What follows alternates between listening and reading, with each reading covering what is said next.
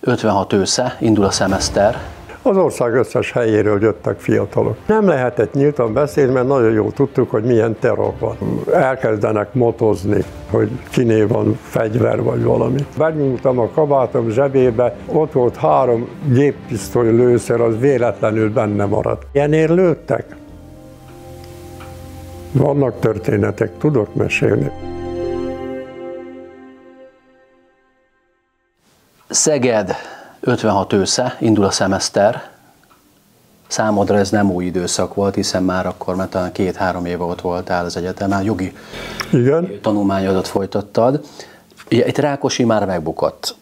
Volt egy rajkújra temetés. Olvasom, hogy egy Szent Johanna darabot mutattak be Szegeden, utána volt egy kis ribillió, egy tüntetés. Igen, hát volt mozgás. Ez, ez a kérdés, hogy izgalom volt a levegőben, de ezek az okokon kívül, amiket elmondtam, mi volt az oka annak, hogy ez a szeptember, október más volt, mint a korábbi fél év? Ö, gondolom én, hogy a 20. pártkongressz, a szovjet 20. pártkongresszusnak a hírei eljöttek hozzánk is. És nagyon érdekes volt, hogy 56. szeptemberében, mikor kezdődött a tanév, akkor társadalmi munkát szerveztek a Mohácsi árvíz károsultjainak a megsegítésére építő munkára Homorudon. És mi jelentkeztünk, mit tudom én, tizen Szegedről, többek között én is, az ország összes helyéről jöttek fiatalok. És a legnagyobb meglepetésemre nyíltan elkezdtünk beszélni és politizálni, amit korábban nem csináltunk. Mert én nagyon jól emlékszem, hát úgy utaltam a rendszert az apám miatt, nagyszüleim miatt, az éhelyzetem miatt, nem sorolom. De hát erről nem lehetett nyíltan beszélni, mert nagyon jól tudtuk, hogy milyen terror van. És ott meg homorudon, a sátrak között, meg építkezés közben megvitattuk a helyzetet, és azt mondtuk, hogy valamit lépni kellene. És hogy hogy jutunk el tulajdonképpen ahhoz, amit MEFESZ-nek hívunk, ez pedig az, hogy a Lejtényi Andris évfolyamtársam és barátom szerzett egy kis röplapot, amin valakik, nincs aláírás a szövegen, azt javasolják, hogy követeljük az orosz nyelv fakultatív oktatását. Azzal a módszerrel, hogy majd október végén vagy november első napjaiban egy adott időpontban ne menjünk be az orosz órákra.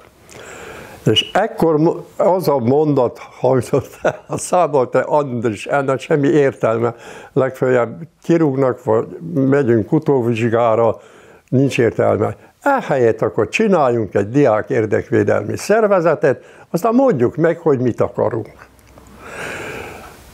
És ezzel az ötlettel, ez így jött ez az ötlet ennek a levélnek, hogy követeljük az orosz nyelv fakultatív oktatását, ilyen sztrájka, mit tudom én, minek nevezzem.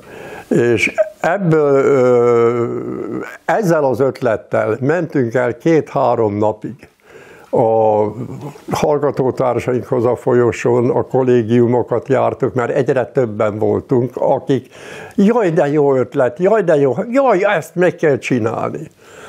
És miután ez a hangulat, meg a beszélgetések, a besugó rendszer működött az egyetemen tökéletesen.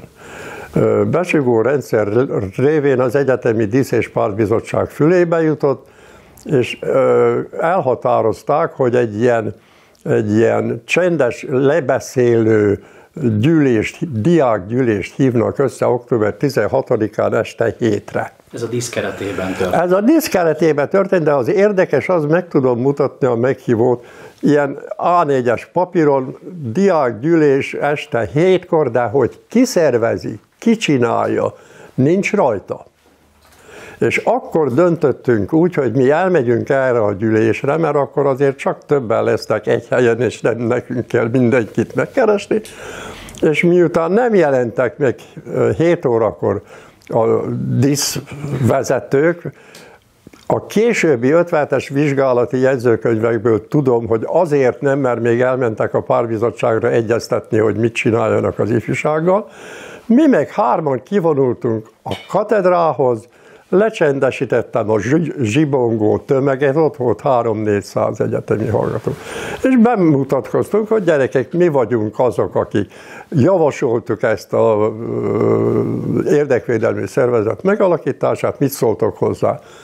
Páran támogatták, és itt a, na, szavazzátok meg, hogy aki egyet ért, hogy csináljunk egy mefest, akkor már volt neve, vagy talán még nem volt teljesen mindegy, egyhangúan megszavazták ezt a határozati javaslatot. Tehát az utóbbi, a későbbi események ismeretében ez egy olyan, és a korábbi események ismeretében is itt egy kemény diktatúra utáni évről van szó, hogy itt a Rákosi ugyan már megbukott, de volt azért az 50-es évek elején egy kemény időszak, egy Nagy Imre rövid periódus, és utána megint egy Rákosi időszak, és utána volt ez az enyhüléses 56-os szeptember-október, de még ennek függvényében is elképesztő, hogy 20 éves, 22 évesen egy pártól független ifjúsági szervezet megalakítására tettetek kísérletet. Nem volt ott bennetek ennél a hirtelen indulatból elkövetett akcióban egy olyan érzés, hogy ennek nagyon rossz vége lehet? Azért nem volt hirtelen indulat. Az ötlet volt hirtelen, de az indulat nem. Az, az apám három és fél évig szovjet hadifogságban volt, és rokkantal jött haza. A két nagyszülőmet kisemmizték, földön futóvá tették, mert mindenüket az egyiktől a földjeit vették el, a másiktól a lakását. Amit akarsz, én mindenképpen ma ilyen középiskolás korba azon törtem az agyamat, hogy mit lehetne tenni a rendszer ellen. Ezt most komolyan mondom, ha hiszed, ha nem. És, de hát persze, hogy nem tettem semmit, mert azért beláttam, hogy tudtam, hogy elhurcolják. Csak egy mondat, nem része, ahogy hívásnak. Az apám megjött 48 nyarán, és 49-ben ott Zalai Fehér Gárda néven egy antibolsevista szervezetet csináltak Veszprém megyébe, Zala megyébe, és itt tovább. Az apám is tagja lett, mint utólag kiderült, ezt én mert gyerekkel nem közöltek ilyeneket. Élete végéig rendőri felügyelet alatt állt. Élete végéig. 56 után is. Ezt mikor 56-ban ennek ellenére belépett, vagy, vagy, vagy ő volt a, a Balaton Edericsi Forradalmi Bizottság titkára.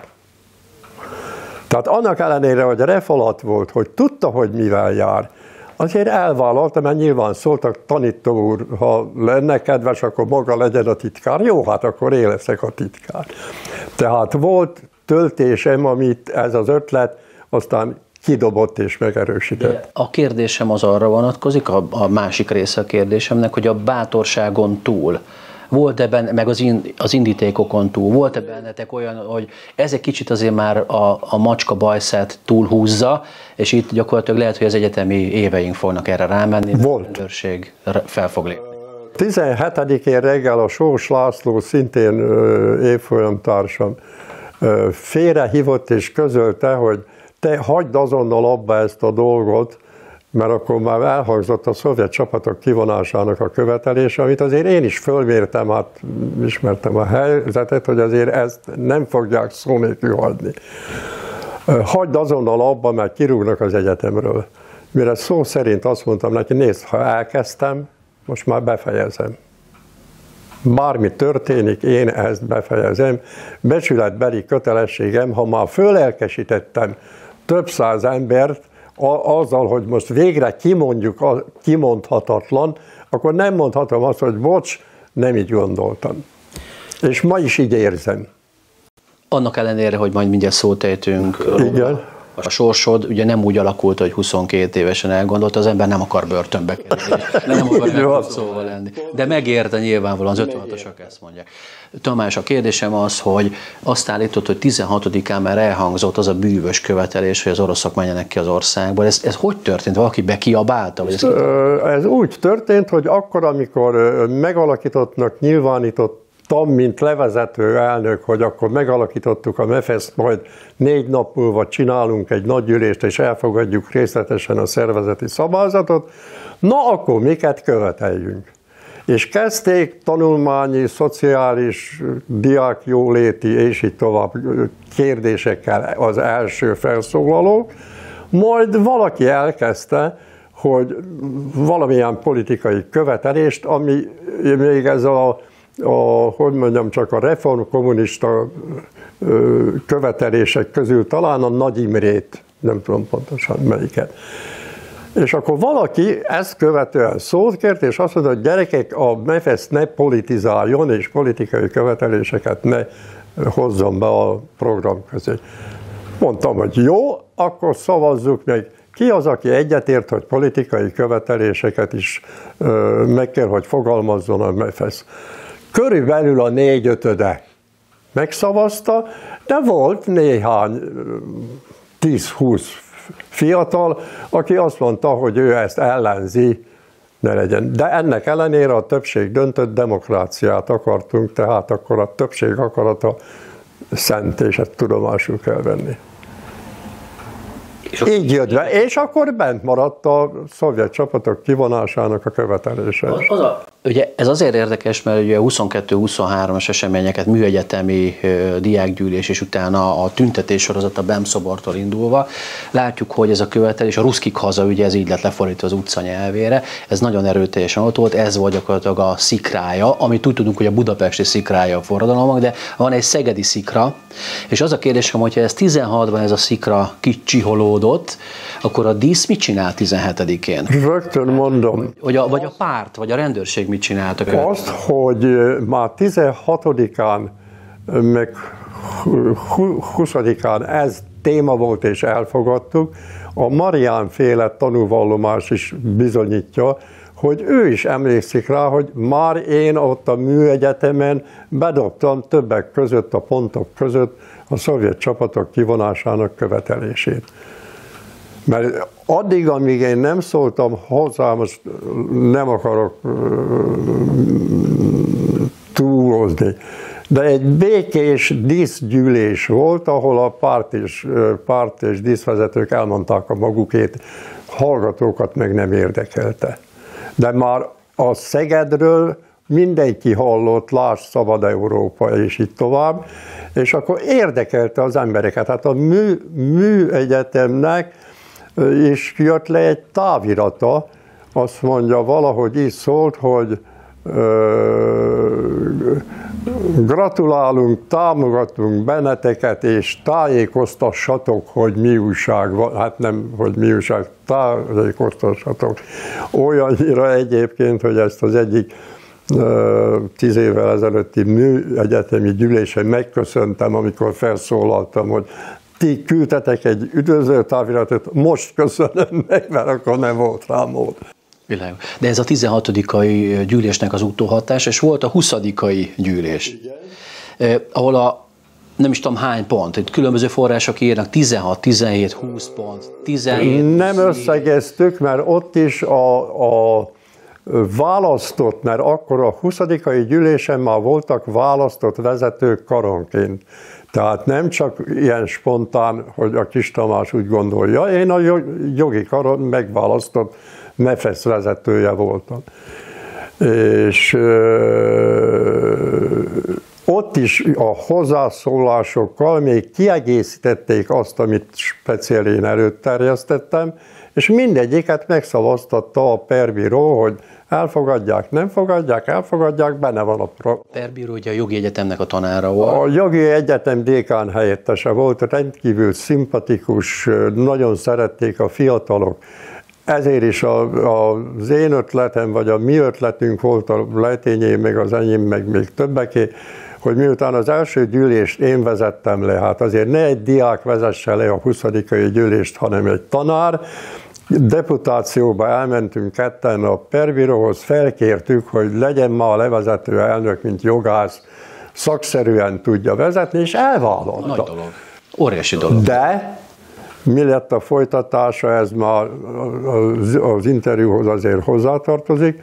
Amikor kitör a forradalom, Szegeden is megvan ugye, hogy forradalmi bizottság, és így tovább, betéved a forradalmi bizottság választ választást lebonyolító gyűlésre, és megválasztják Szeged Forradalmi Bizottság elnökének, egy hajszálom múlt, hogy nem kapott ezért kötelet. De a rektor, aki a 20. gyűlésen támogatólag szólt, szó szerint a végén azt mondta, hogy de facto támogatom a mefezdet, de jóre még nem, mert ugye még hát nincs elismerve, az annak ellenére egyéves börtönbüntetést kapott a rektor, hogy a bátyja volt a nagy Baróti, a foci drukker, aki elintézte, hogy csak egy évet kapjon a rektor úr. A 20. gyűlés az már nem egy dísz keretében, hanem az Nem, azt mi szerveztük, ezt mi szerveztük, hangosítottuk, kihangosítottuk az épületet, mert kiderült, hogy tele van a lépcsőház, nem a terem, az zsufolásig megtelt. Van olyan részlet a rádió hangfelvételben, hogy vigyázat, mert leszakad a terem. Tény, tényleg egy gombos nem. voltak? 2000 ember vagy? Legalább.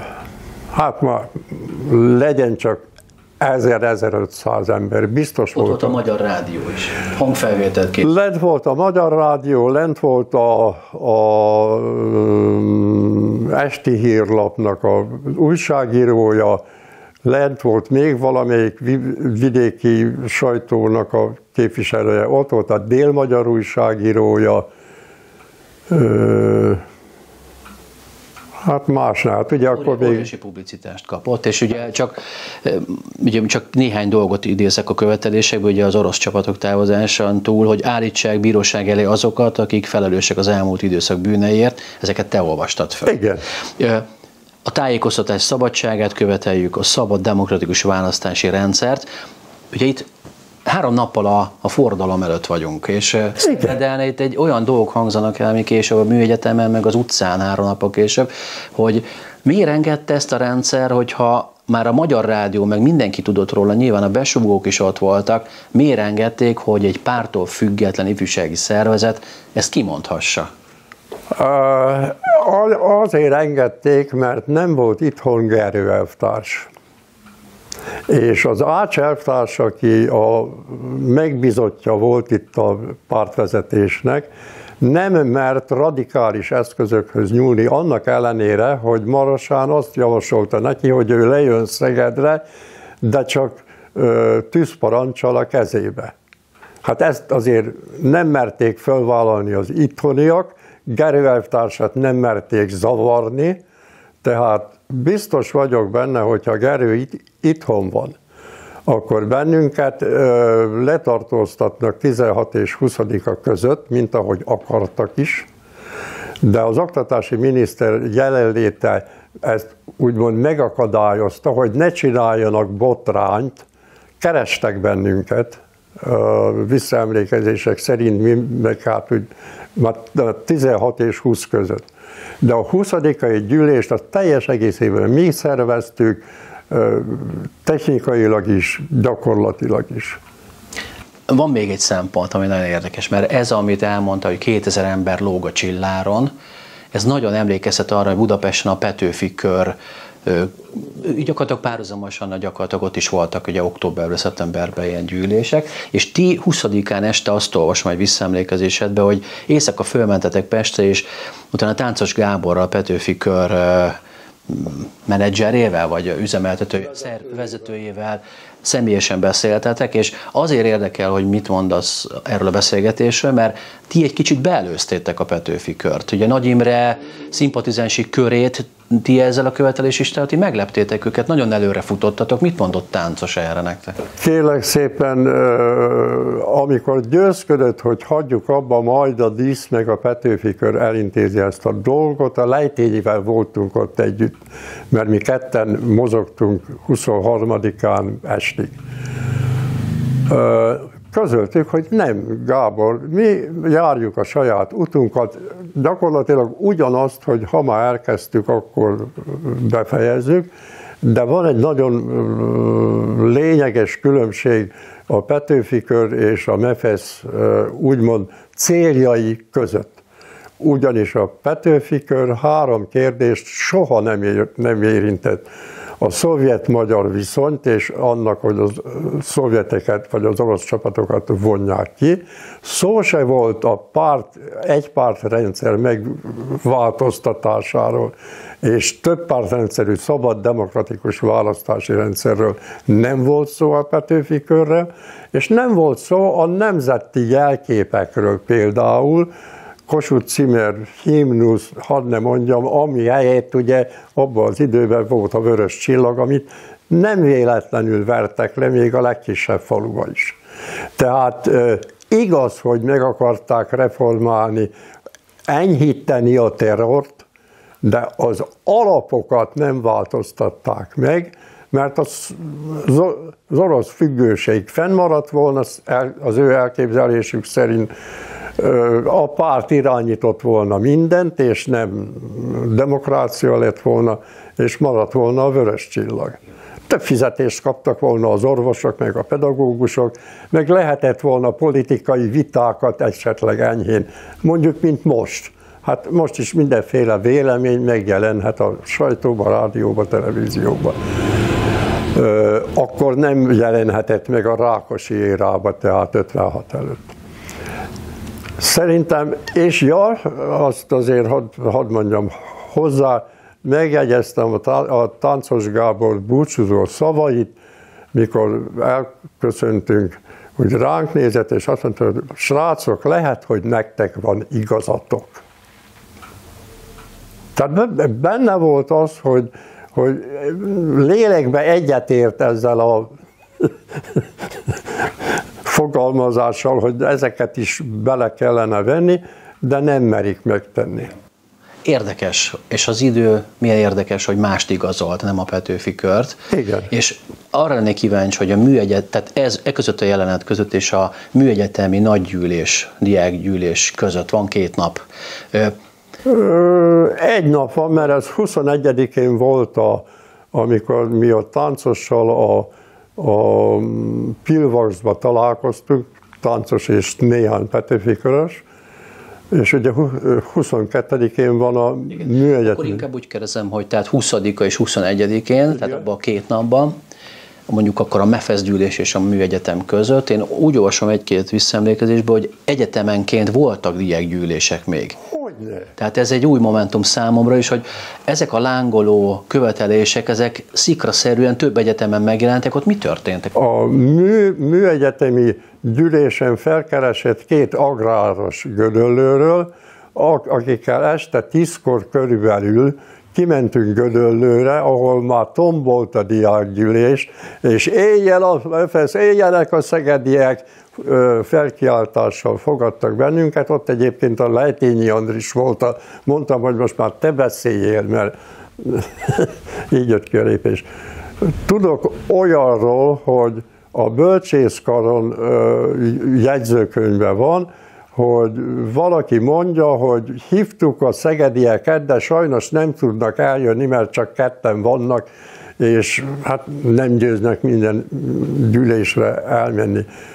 És hogy ez így van, arra jó példa az, hogy még 20, 22-én én lesz telefonáltam Szegedre, érdekes módon, hogy hogy sikerült, nem tudom, és a Tóth Imrét, aki a harmadik társunk volt ott Szegeden az indulásnál, szóltam, hogy gyere föl Pestre, mert már nem tudunk minden meghívásnak ereget tenni. Tehát akkor mondhatjuk azt, hogy, hogy a szikra igazából több vidéki városban robban. Persze, hát és na, na, most tehát följött a Tóth Imre segíteni. Gyakorlatilag a 20 nagygyűlés utáni fél órában a rektori hivatalba tele egyetemi hallgatóval elosztottuk, hogy ki megy Pécsre, ki megy Debrecenbe, ki megy Veszprémbe, ki megy Sopronba, mit tudom én még hova.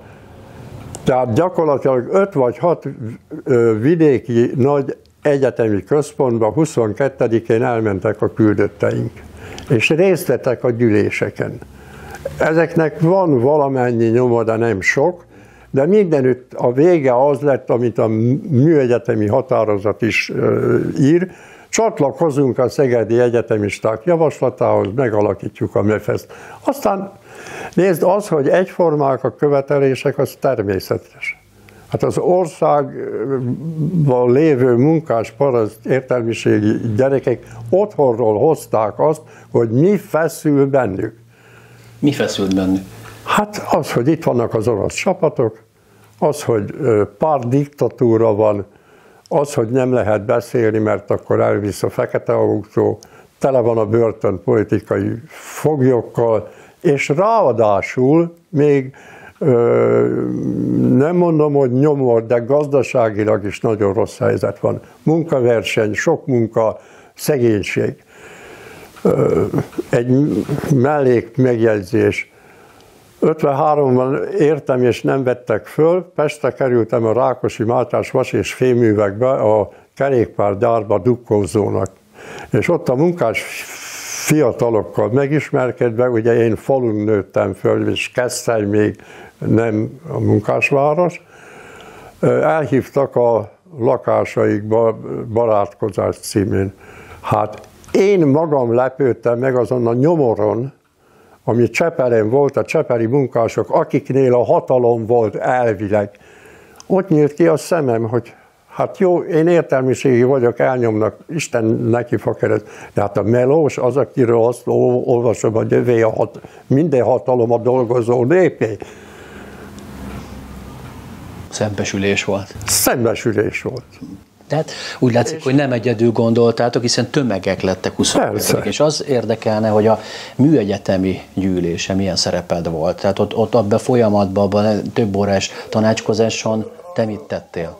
Abba az volt a szerepem, hogy a műegyetemi gyűlést az Egyetemi Párt és Díszbizottság hívta össze azzal, hogy lebeszéljék az ifjúságot, hogy elhiggyék azt, hogy követni kell Szegedet, amit hallanak Szegedről. Majd a dísz megoldja, majd a párt megoldja, ez volt a szabványszöveg. És a műegyetemen is néhányan tudták, hogy Pesten járnak a szegedi küldöttek, ők kerestek meg bennünket a végén, és akkor halljuk Szegedet, halljuk, halljuk Szegedet, lát Szabad Európa felvétel, hogy két napig azt kürtölte világá, hogy vihar van Szegeden, forradalmat csinálnak a szegedi egyetemi ifjak, és hát én meg már gyakorlott voltam abban, hogy ami a szívemen a számon, én már nyugodtan mondtam, bár nagyon nehezen engedtek föl ezek az egyetemi dísz és pártvezetők, hogy én szót kapjak, de hát kikövetelte a tömeg. Ennek az lett a vége, hogy ők ott hagyták a gyűlést, sarkon fordultak, és ott hagyták a fiatalokat, ők a saját kezükbe vették a, az irányítást, és attól kezdve éjfél utánig rendkívül lelkesen tanácskoztak.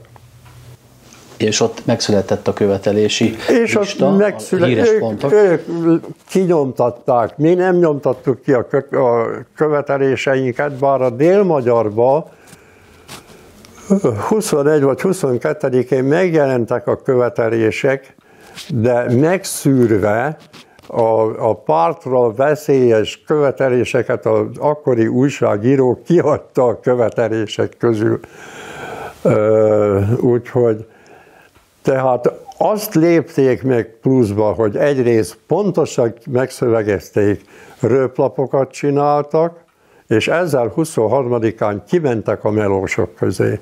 Mert tudom, hogy elmentek Cseperre, meg ide, meg oda, meg, am- meg amoda, és ráadásul kivonultak az utcára. Teszem hozzá, hogy a 20. gyűlésen mi ki akartunk vonulni a Dómtérre benne van a, a rádió fel, felvételve, hogy most meg akkor egy jót tüntetünk. És a pervíró beszélt róla, hogy gyerekeim, a Isten szerelmére eddig eljutottunk, ne menjetek már ki, mert ebből csak bal, és akkor szétlőnek bennünket. Ez a kérdésem, hogy, hogy, hogy ez egy egyetemista a felsőoktatásra vonatkozó fő követelések voltak, és gondolom a tanárotok is ezt látta, hogy meg kell állni ezen a szinten. 22-én este, amikor ott maradtál Budapesten, gondolom ott aludtál, és Igen. 23-án is követed utána az eseményeket, erről mindjárt beszélünk, hogy akkor már éreztette, hogy itt a dolgok egy kicsit már túl, túlfutottak, és itt, itt már lehet, hogy politikai változásba csöppentetek bele egyetemistaként? Akkor egy klasszikust hadd idézek, a Tóth Imrét, a harmadik társunkat, mert hárman er, erről egy mondat, vagy két, két mondatot. Tul, tulajdonképpen jó magam a lejtény és a Tóth Imre voltunk hárman a fő écezgéiberek, tehát akik szerveztük, és nagyon jó összeállítás volt, mert az Andris rendkívül lelkes volt, és, és lobogtatta az zászlót. Én elég racionális és jó szervező, és, és támogatva, csak hát azért kicsit levéve a hangulatból.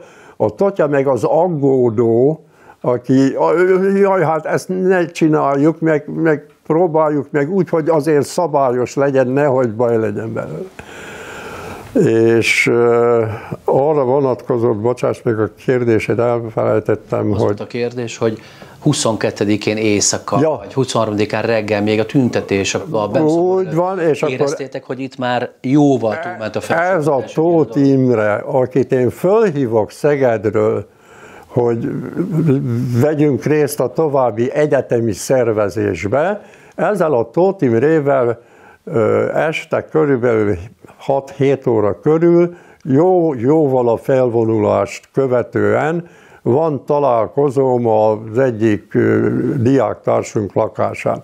Elmegyek, és ettől kezdve vele vagyok együtt, a, mozgok együtt a tömeggel. Elmegyünk a rádióhoz, a, aztán én az egész éjszakát ott töltöm a Nemzeti Múzeum hátsó kerítésénél hasalva. No, amikor az a látvány fogad bennünket, hogy benne is vagyunk magunk, és akkor mondja a következőt a Tóth Imre, te, itt még egy kisebb fajta Poznan lesz. Szó szerint. Ezt úgy megjegyeztem, mert tényleg, hát de hát azért azt, nézd, este, mit tudom én, nyolckor nem lehetett még tudni, hogy ebből mi lesz. Akkor nézzük meg, hogy mikor lehetett tudni. A BEM szobornál lehetett először érezni, már hamarabb? Nézd, a, nem is annyira a BEM szobornál. Számomra az volt a határkő, amikor a tömeggel együtt vonulok a BEM szobortól a parlament elé, és elmegyünk az AVH székház előtt, illetve alatt, ha úgy tetszik. Ez a Margit és hét Pesti A Margit hét Pesti hitfőjé, ami most a parlamenti képviselők irodaháza. És a tömeg ordítja, hogy vesszen az ávó, vesszen az ávó, vesszen az ávó. Úristen, mondom, micsoda er-, erő van ebbe a tömegbe. Később, mikor már kormányfőtanácsosként én is jártam abba az épületbe, direkt fölmentem a legfelső emeletre, és kinézem, hogy vajon mit láttak ott az ápósok ebből a tömegből, de milyen érzéssel fogadták azt, hogy ordítja a tömeg, hogy vesszen az ávó. Aztán a parlament. Tehát ott már az volt, hogy, hogy zűr van, aztán a parlament előtt mi, milyen, a par- mi volt az atmoszféra? Parlament előtt ott vagyok, akkor ez a bizonyos Nagy Imre beszéd, ami közismert. Neked, neked az milyen benyomást tett rád ez a beszéd? Nem, hát lelkesek voltunk. Elmegyünk a rádióhoz, hát eljutottunk egész a kapuig, de aztán visszajöttünk, mert gyerekek itt összenyomnak bennünket, azért a testi épségünkre vigyázunk. Megérkeznek a katonák lőszerük nincs, de fegy, fegyverük van, de nem csinálnak semmit. De aztán kiderül, megint megy a tömeg, és akkor a, a Zimre, Tóth Imre, mert a le, lejtényi akkor már elment valahova, elkavargott, azt, ha jól tudom, a Svithartyához Pesten valami lakásban. Nem tudtuk, hogy mi történik tulajdonképpen, csak azt láttuk, hogy, hogy a tömeg elszánt, és, és egyszer csak megszólalnak a fegyverek. Na, akkortól kezdve behúztam én is egy kicsit a nyakamat, ott hasaltam egész éjfélig, majd elmentem a, a, a diák kollégiumba, ott az ötödik kerületben volt egy kollégium, ott adtak nekünk helyet kettőnknek, hogy valahol lefeküdjünk, és hallottuk a fegyverropogást, de nem, nem, nem tudtuk, hogy ki lő, hova lő, minek lő, és így tovább. Nem, nem tudtam, és akkor a következő élményem az, hogy én 24-én kora reggel kijövök a kollégiumból a Calvin térre érek ki, és egy kapuajba szaladok be, három-négy ott járok elővel együtt, mert lánctalpak csörgése jön, és akkor a szovjet harckocsi észreveszi, hogy ott emberek vannak, fordul egyet a tornyával, és a kapuaj fölé belelő az épületbe. Porzik kő, de senki nem halt meg, mert nem belelőtt a kapuajba, csak a felső részét talált el. Hát akkor már rádöbbent az ember, hogy itt valami tör, történik. De muszáj összekötni, mert talán a kérdéseddel összefügg. 24-én, 25-én, még talán 26-án is tulajdonképpen se az Imre, se én nem veszünk részt eseményekbe, mert nem tudjuk, hogy mi van. Hát nincs információ. Rádió össze-vissza beszél, hangzanak el beszédek, szövegek, nyilatkozatok, mit tudom én, hol itt lőnek, hol ott lőnek, hol géppisztoly, hol ágyú, hol ez, hol az, de ki lő kire? És akkor 20, azt hiszem 28-án jött a hír, hogy a, a Kopácsi Sándorék egyetemi nemzetőrséget kívánnak csinálni. Elmentünk oda a főkapitányságra, ahol volt most valami szálló van ott. Kaptunk géppisztolyt, karszalagot, igazolványt, és három napig Pesten nemzetőrködtünk közrend, közbiztonság címen, tehát nem az oroszok ellen vezényeltek bennünket, hanem hogy a közrendre vigyázunk, és har... Melyik területeken mozogtatok, ezt lehet tudni? Hogy... Voltunk a nyolcadik kerületbe is, tehát tisztáztuk, ez, ha úgy tetszik, ilyen, ilyen parancsszerűség volt, hogyha felkelőkkel találkozunk, ne kerüljünk se harcba, se ne menjünk oda, mi csak a rendre és a, a közrendre és a, a esetleges atrocitások megelőzésére. Járőr, járőr szolgálat. Járőr szolgálat volt. Tulajdonképpen lelkesen fogadtak bennünket. Van egy olyan élményem, hogy este tíz órakor, nem tudom már, egyik kapuajnál álltunk, és jött egy öreg néni, hogy fiaim, nem vagytok éhesek? Hát, lennénk, kette-hárma voltunk, nem tudom pontosan, mert talán nem is együtt voltunk a Tóth Imrével beosztva. És ilyen hosszú befőttes üvegbe cseresznye befőttet hozott le nekünk, hogy, hogy megkínáljon valamivel.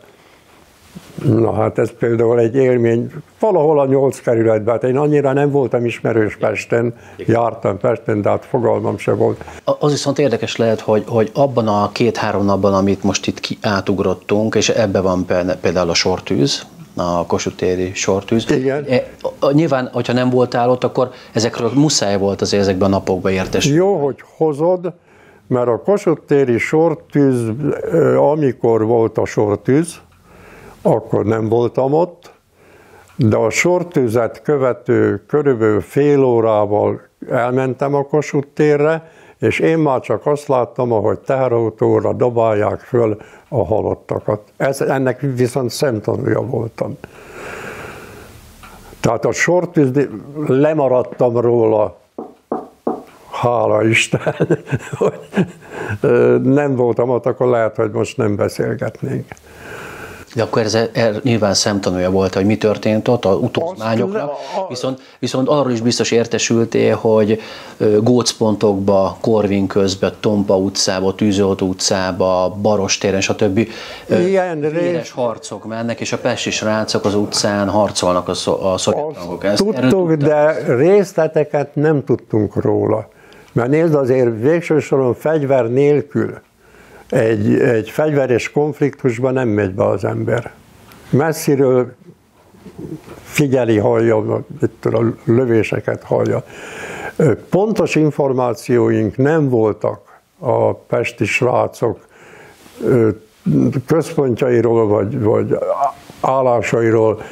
Aztán az utcán már, amikor lehetett sétálni, akkor láttuk persze a kilőtt harckocsit, meg ez, meg ez, meg amaz. De ma akkor kész, készültünk Szegedre. Valahogy vissza kellene menni, hát azért mi ott olyan lecsöptünk a nagy semmibe, valami kis kaját kaptunk, meg ott megalhattunk, de hát mi, mi nem voltunk. És akkor egy csepelt teherautóval a város szélétől elindultunk Baja felé, már többen álltok a teherautón, és akkor hadd meséljek el egy történetet a várostól, ez akkor az időben volt, amikor, a, mint utólag kiderült, az orosz csapatok egy a 30 kilométerre a város körül helyezkedtek el. Tehát kivonultak Budapestről az oroszok. Megállítja egy orosz járőr a teherautót, és davaj-davaj lefelé, álljunk sorba, teljes és elkezdenek motozni mindenkit, hogy kiné van fegyver vagy valami. És az oroszok között volt egy magyar katona, egy egyenruhába öltözött, hogy katona volt, ávos volt, nem, nem tudom. És úgy helyezkedtem, hogy ő eléje kerüljek, vagy ő kerüljön elém, ugyanis amikor benyúltam a kabátom zsebébe, ott volt három géppisztoly lőszer, az véletlenül benne maradt. És ahogy oda került, akkor így, így nyújtottam a markom, belejtettem őt, adta a kezét a három golyót, ő is becsukta a markát, na szálljon föl a teherautóra. Mert ilyenért lőttek. Vannak történetek, tudok mesélni olyan történeteket, hogy egy golyóért, vagy egy mit tudom én. Igen. Jó. ezeknél a témáknál, amikor, tehát ezek, amikor ezeket átélted, nagyon fontos, hogy Jó. akkor átfutotta a fejeden, hogy te jó ég ennek az egész folyamatnak, ami most itt egész országos szinten egy forradalom kitört, egy szabadságharc, ennek a szikrájánál én tevőlegesen ott voltam. Ezt így összeállt így a fejedbe? Hogy... Nem értékeltem így nem, nem, nem. Tehát én nem, nem, nem, nem helyeztem távolba, mindennapokkal foglalkoztam. Leértünk Szegedre, az volt az első, hogy összejött egy nagygyűlés megint az Aud Maxba, hogy mi van Pesten, meséljetek, mert a vidékiek se tudtak jóformán semmihez hozzájutni, információhoz. Majd ott is megalakult az egyetemi nemzetőrzászlója, és szintén géppisztolyjal elvonultunk az öthalmi voltávos laktanyába azt őrizni. Tehát, hogy mondjam, csak arra koncentráltam, hogy részt vegyek és segítsek, ha kell fegyverrel, nem most harcolni az oroszokkal, mert mm, nem ez volt a feladatom, de értékelni, hogy úristen, én mit indítottam el, azt akkor mértem föl egyébként, amikor aztán hosszas, három-négy hónapos bujkálás után elkaptak az utcán, Szegeden letartóztattak, és akkor naponta végigmentem az eseményeken, és rostáltam, hogy erről beszélek, el fogom mondani, mert úgy tudják, nagy tömegek előtt történt, nem lehet letagadni. Ezeket pedig, ha lehet, elhallgatom, és nem hallgatok róla. És többek között csak egy mondat, ilyen volt a műegyetemi szereplésem. Mert ott nem tudták, hogy a kis Tamás, én, nem, én, én a Szegedi voltam. Hát Szegeden sok hallgató van, és aztán úgy bizonyosodtam meg érdekes módon, hogy amit el akartam felejteni, azt a végén majdnem elfelejtettem.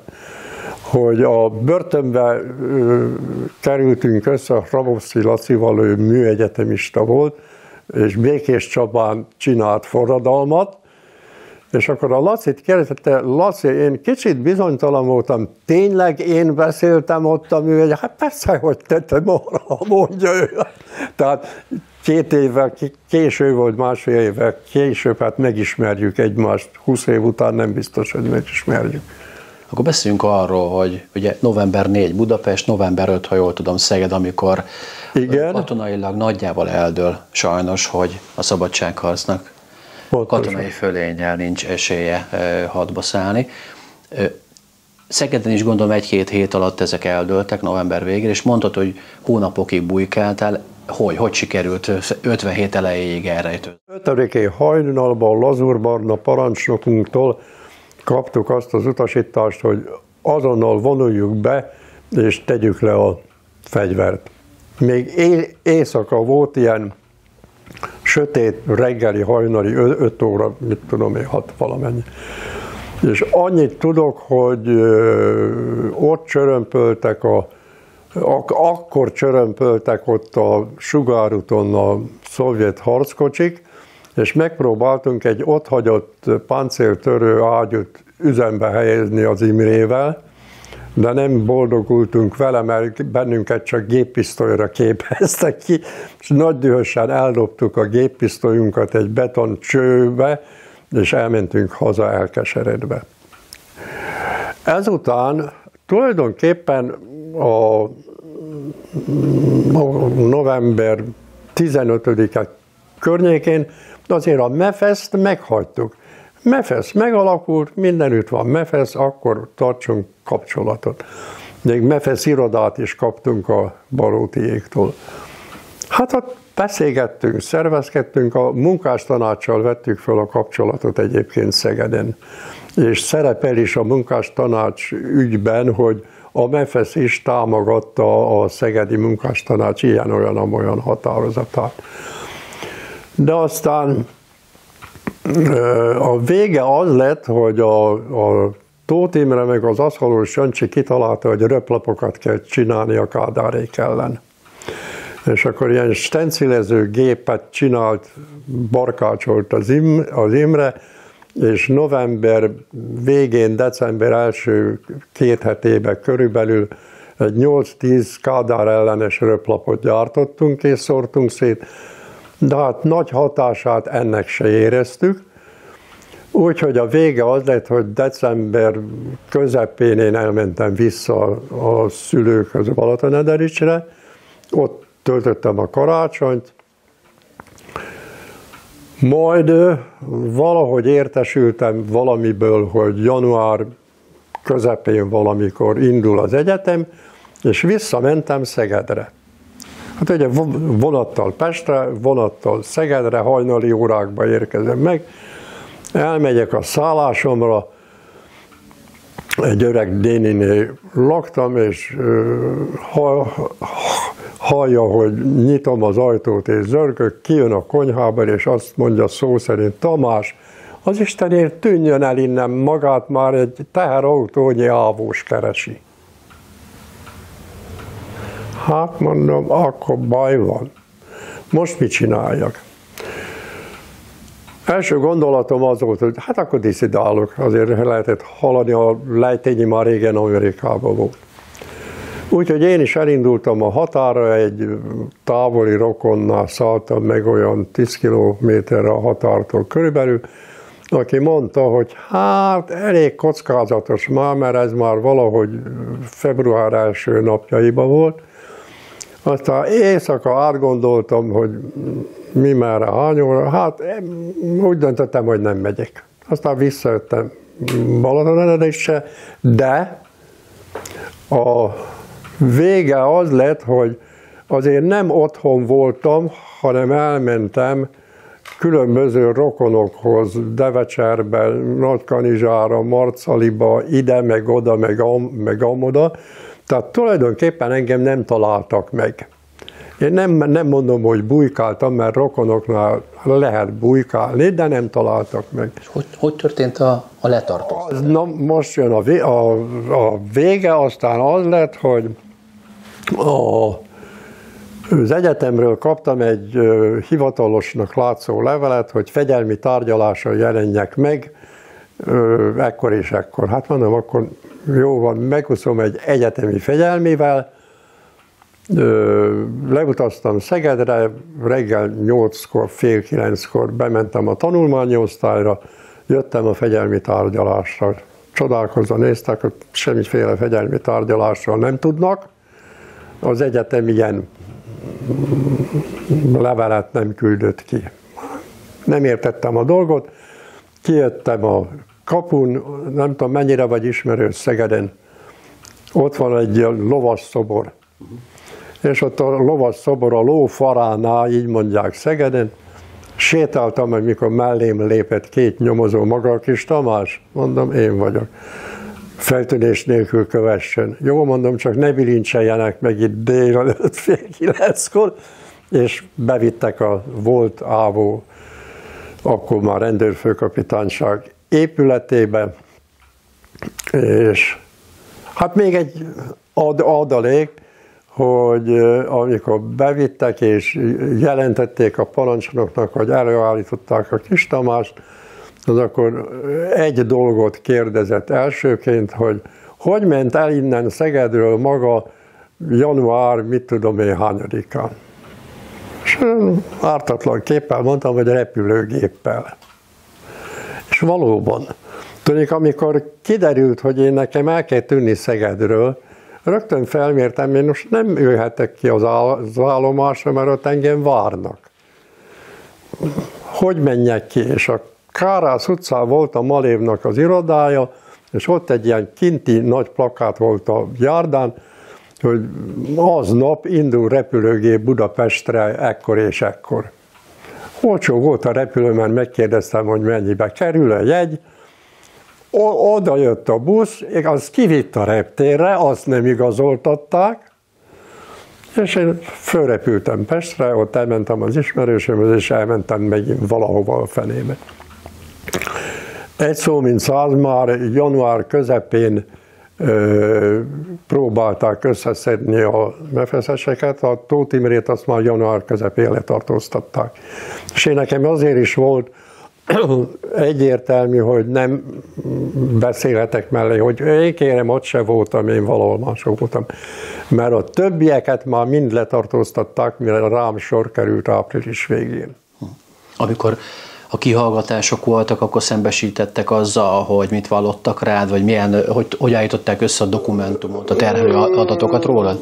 Voltak ilyen próbálkozások, de tulajdonképpen sok szembesítés nem volt. Egy dolog viszont volt, a, erről a nyomozati eljárásról annyit kell tudnod, hogy nyolc hónapig tartott. Nyolc hónapig. Háromszor mentünk neki, na kezdjük előről.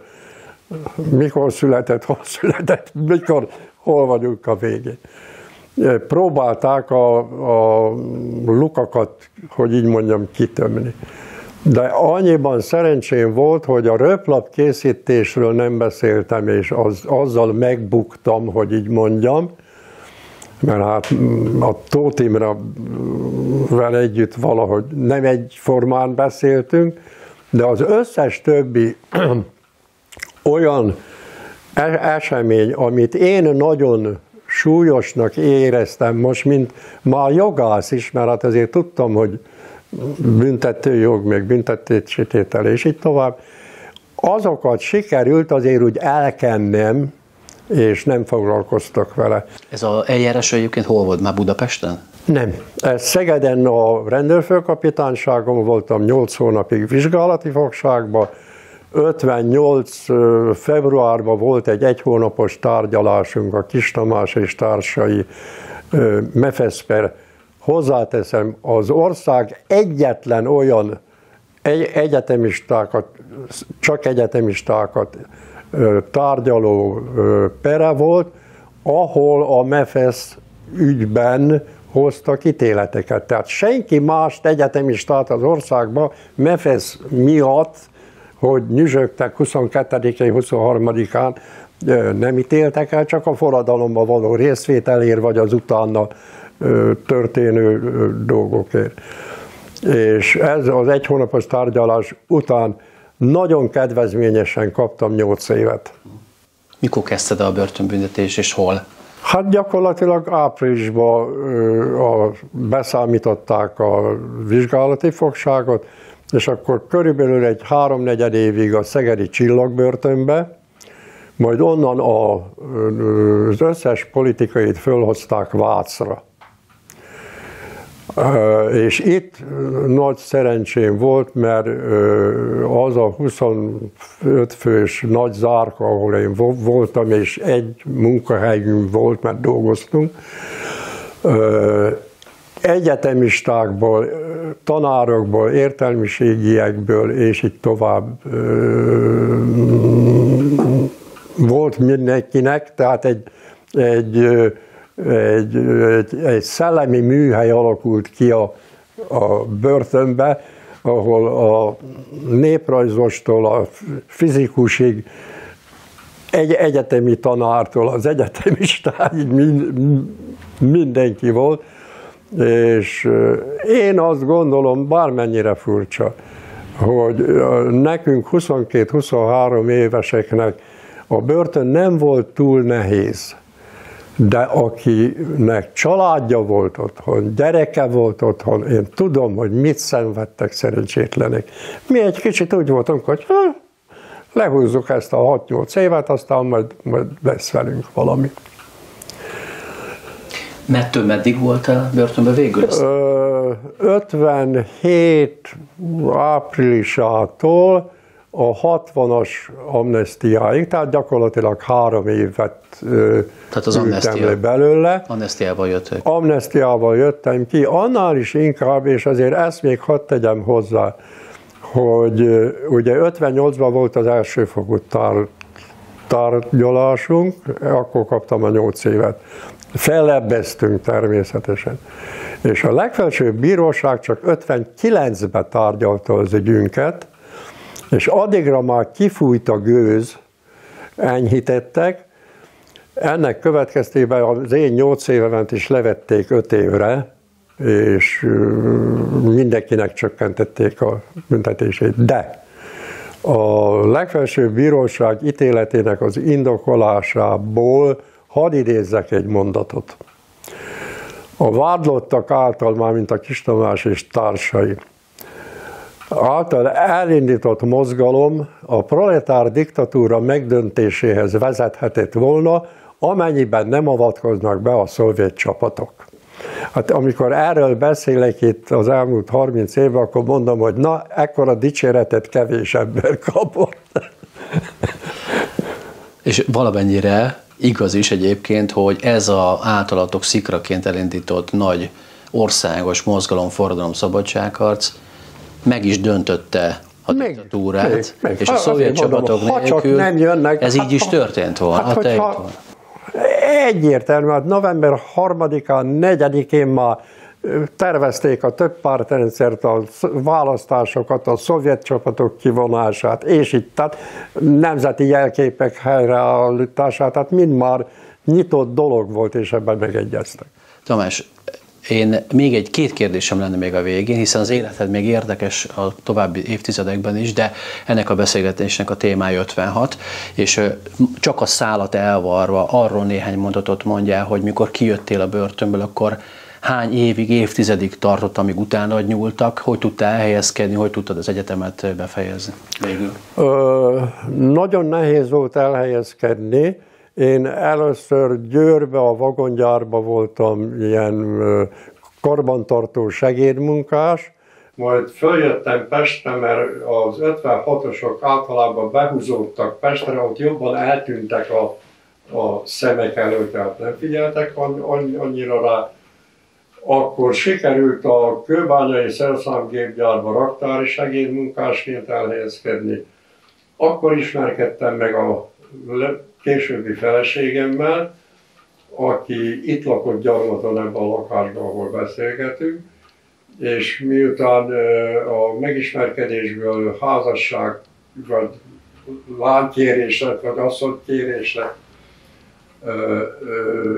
december 31-én összeesküdtünk, és január 1-én följöttünk, és ő elintézett itt nekem egy kis üzembe egy ilyen kis adminisztrátori állást.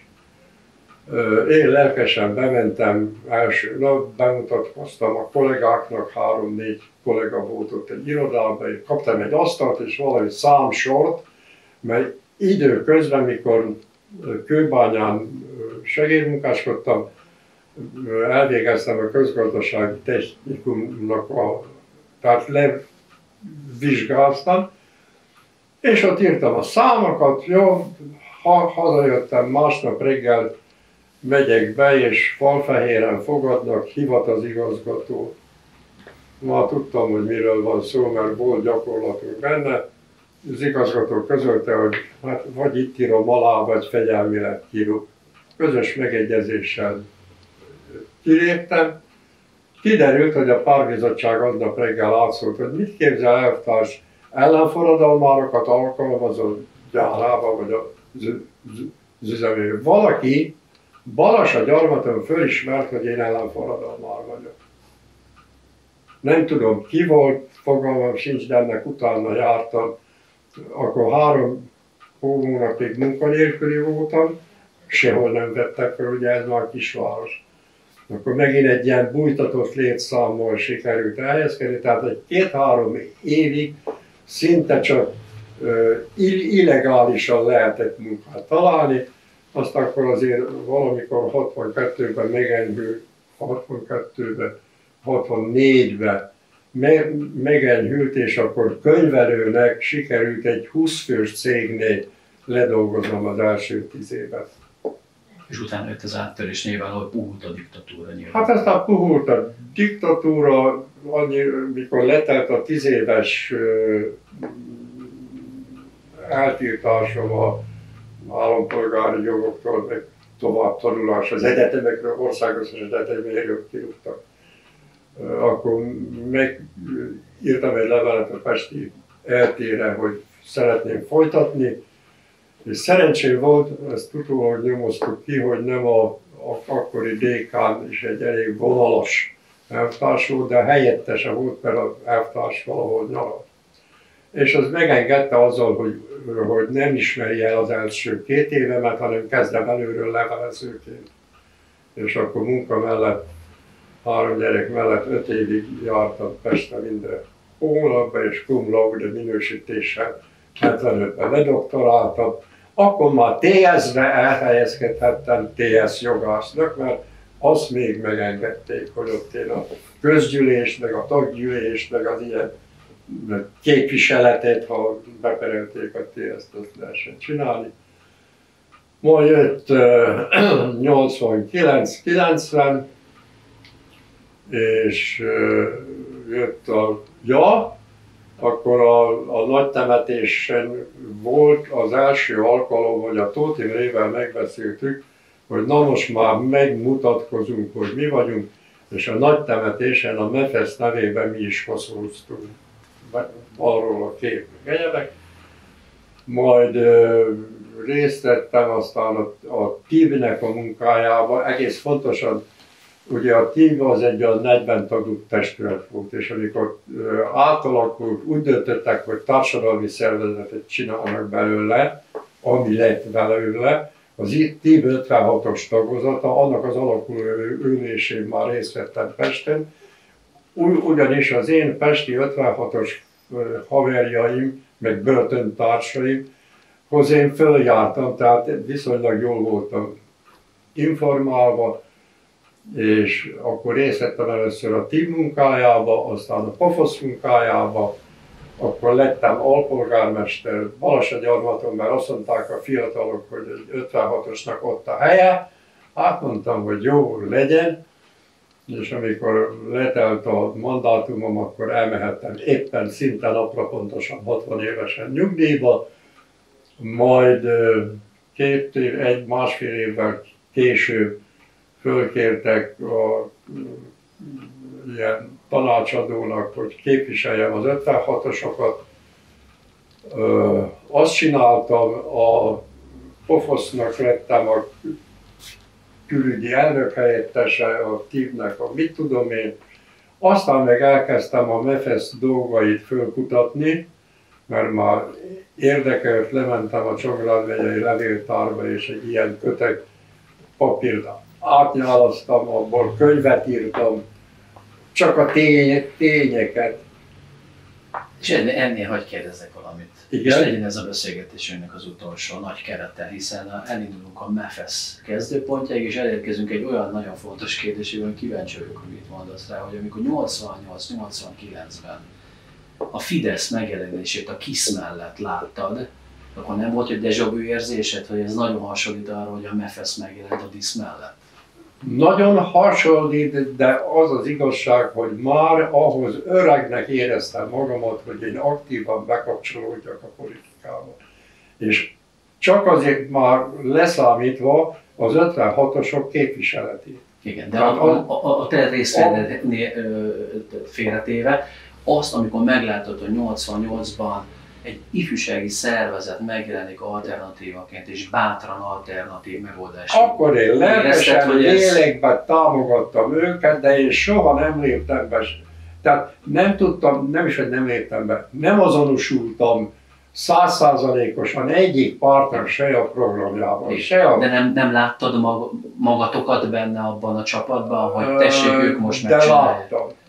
De láttam magamat, és ezt is vártam tőlük az egy más dolog, hogy aztán később mi történt, meg hogy, hogy ahogy szépen elmentek itt a bajtársaim az örök vadászmezőkre, hát már lassan nem maradunk, akik emlékezünk arra, hogy mi is történt 60 akárhány évben. Azért vagyunk itt, és köszönöm szépen, hogy eljöttünk, mert gyakorlatilag ezzel a beszélgetéssel itt, itt pótoltunk egy, talán egy hiányosságot. Tamás, nagyon köszönöm szépen. Én köszönöm szépen, hogy megkerestek.